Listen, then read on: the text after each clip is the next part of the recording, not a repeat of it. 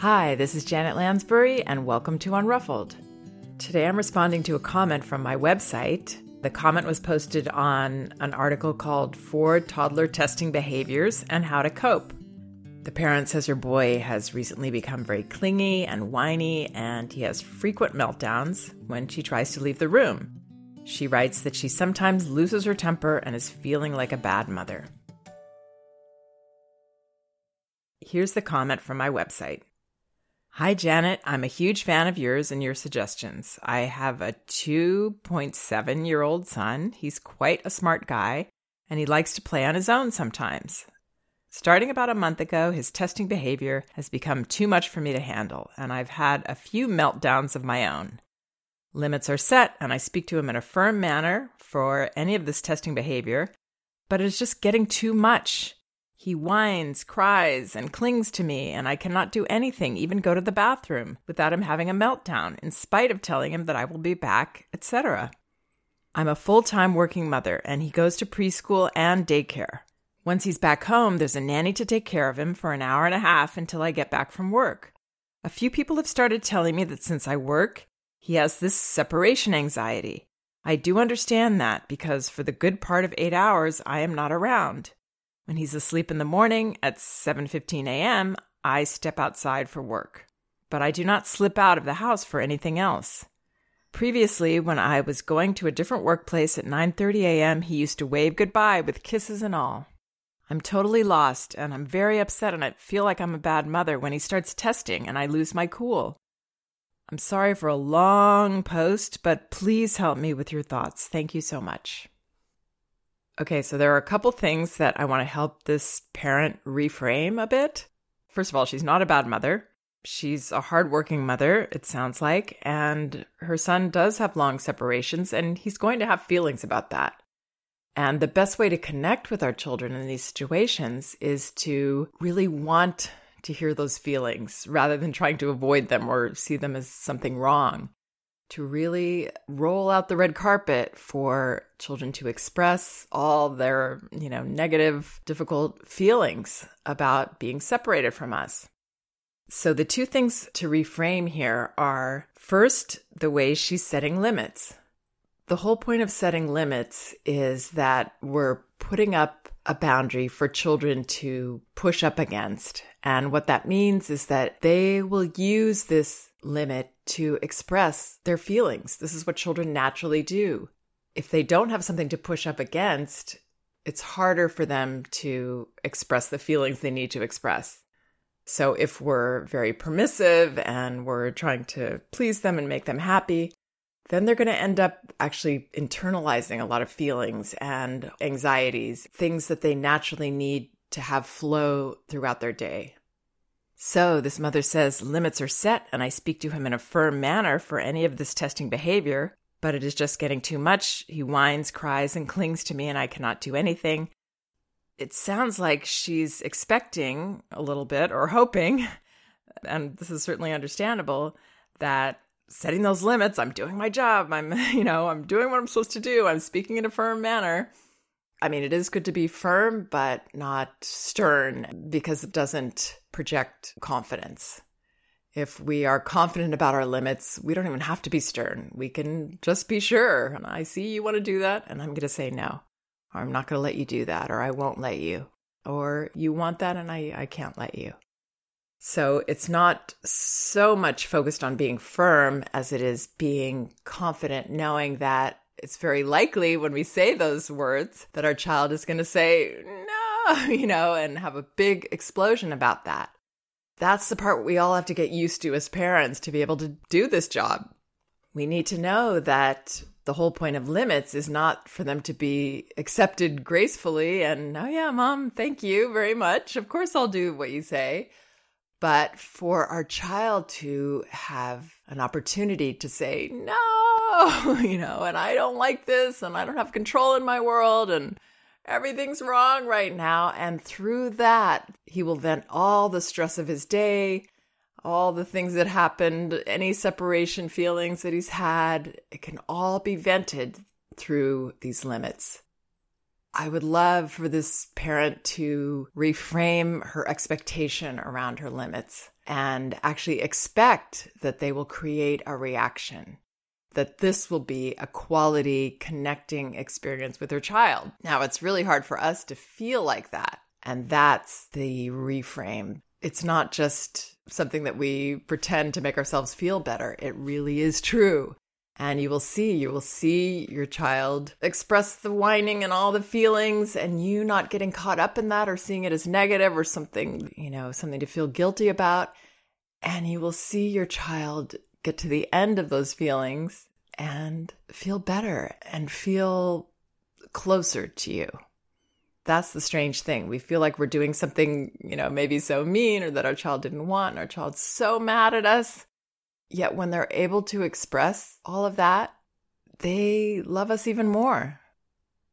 So I realize this is a huge reframe, but this is crucial, not just for this parent, but for all of us with young children to understand this dynamic and the way that children naturally process their feelings through our limits. So, whining, crying, all really good for him to share, all really healthy for him to get out of his body at the end of his long day away from you. And then clinging to her, it's so easy to feel guilty about that and feel like, oh, I can't do anything about this. I'm trapped. He's clinging to me. But again, the way to handle this in a respectful, loving, empathetic manner is to not judge him for clinging, but not allow him to cling when you need to separate. So if you need to move and he's clinging, you gently unpry him from you and you move over a few steps and you don't feel trapped by this. You don't feel, oh, everything's going wrong and, you know, I can't do anything about this. You know that you are still the one in charge and that it's really important for him to get the message that you're going to move through this, that you're not going to let him stop you and hold you captive to his feelings right there.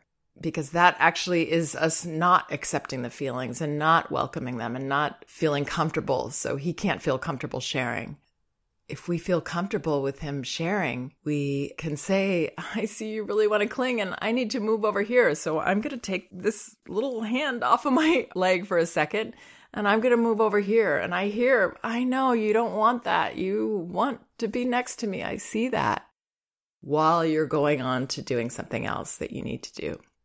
You know, I mean, we're fine with it when we're just there with him. Cling all you want. I love it when I'm just sitting here and I don't have something else to do. But if I need to do something else for our household and our family, I'm going to feel really good about saying, I can't let you cling right now. I'm going to move over here and I'm going to pry your hands off of me. And then he will probably keep testing that since he's not used to his mother asserting himself in this way, it sounds like. That's where it's important to give him a message. Are you going to really get to do all the things you want to do there easily? No, you're not. But you're going to give him an important message. You are confident in your leadership. You welcome his feelings, that you understand, you know, he's had a long day and he has a lot to share with you. And you're going to accept all of that and not judge it, but you're not going to let him stop you. You're not going to let him overpower you because that isn't what's best for him or for you in this relationship. And, you know, if you do allow it, you are going to get resentful and you are going to lose your temper and all of those things that we don't want. But we have to be in charge of that. Children can't be responsible for not creating resentment in us or not making us lose our temper. That's up to us. And the way to do it is having our boundaries, having our limits, feeling good about them, knowing that the feelings he expresses in response to them are all positive. Even if they sound awful, even if they sound desperate, even if we know we've, you know, left him for several hours, we can do that, but we can't expect that there's not going to be feelings around it. I mean, that's where it becomes unfair you know, children will adapt to all of these situations. And they can certainly handle having a, a working mother that's gone all day, but they can't handle it if they're not allowed to blast her about it at the end of the day. That's not fair. That's not loving on our part. So that's the part that we really need to understand and honor and welcome. So she says, I cannot do anything, even go to the bathroom. Well, yes, she can. She's capable of prying a two year old off of her. And, you know, if she has to walk quickly into the bathroom and close the door, if he can reach the, the handle and you want privacy, lock the door. You're not going to be sitting in there, you know, relaxing and powdering your nose and hanging out. You're going to go to the bathroom. You're going to come out and say, Whoa, if he's upset. Whoa, I know you really, really didn't want me to go to the bathroom. I hear that. You're having a hard time tonight. You are. That's where you will connect. That's where he will get to do something very, very healthy with you. You know, what she's saying is like, it's not fair. I'm, you know, he's having a meltdown, even though I told him I'm going to be back. Because it's not about that. It's because he really needs to have a meltdown with you. He needs that to be okay. So she says, I'm a full time working mother, and he goes to preschool and daycare. And yeah, this is an incredibly long day for him, and he's going to be stressed out. That's not to make you feel guilty. It's to make you understand that he's got a right to to cry and and be, you know, ornery and clingy and all those things at the end of the day. And if you could see that as quality time, it would free both of you. So I, I hope that helps you feel less lost and less upset and certainly less like a bad mother, which you aren't at all. You are a normal mother that doesn't want your child to be upset with you ever and wants it all to be okay and wants them to get it that you need to go to the bathroom on your own and all that. He can't do that. He needs something else. So understanding what he needs at the end of the day and welcoming it will actually help you feel all the things you want, like a good mother, like a mother who isn't lost, who, who really knows what she's supposed to do and what love is in this situation. And hopefully it will calm you as well and make you feel comfortable in your role. It's going to look messy. It's not going to look like quality time that anyone else would perceive as quality time.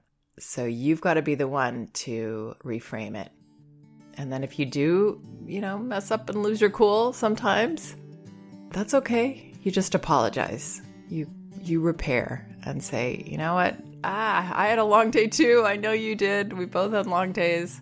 Uh, and I'm sorry. I lost my temper. And I want to be that person you can share it with. I want to be that person you can get mad at when I, you know, say I have to go to the bathroom and you've had a long day. I can be that person. I can be that big and I'm okay with it. It's going to elevate you, it's going to make you feel like you're in the highest part of yourself. And that's the gift children give us. So I hope that helps. Please check out some of my other podcasts on my website, janetlansbury.com. And remember, both of my books are available on audio at audible.com Elevating Childcare and No Bad Kids. You can also get them in paperback at Amazon and an ebook at Amazon, Barnes & Noble, and apple.com. Thanks for listening. We can do this.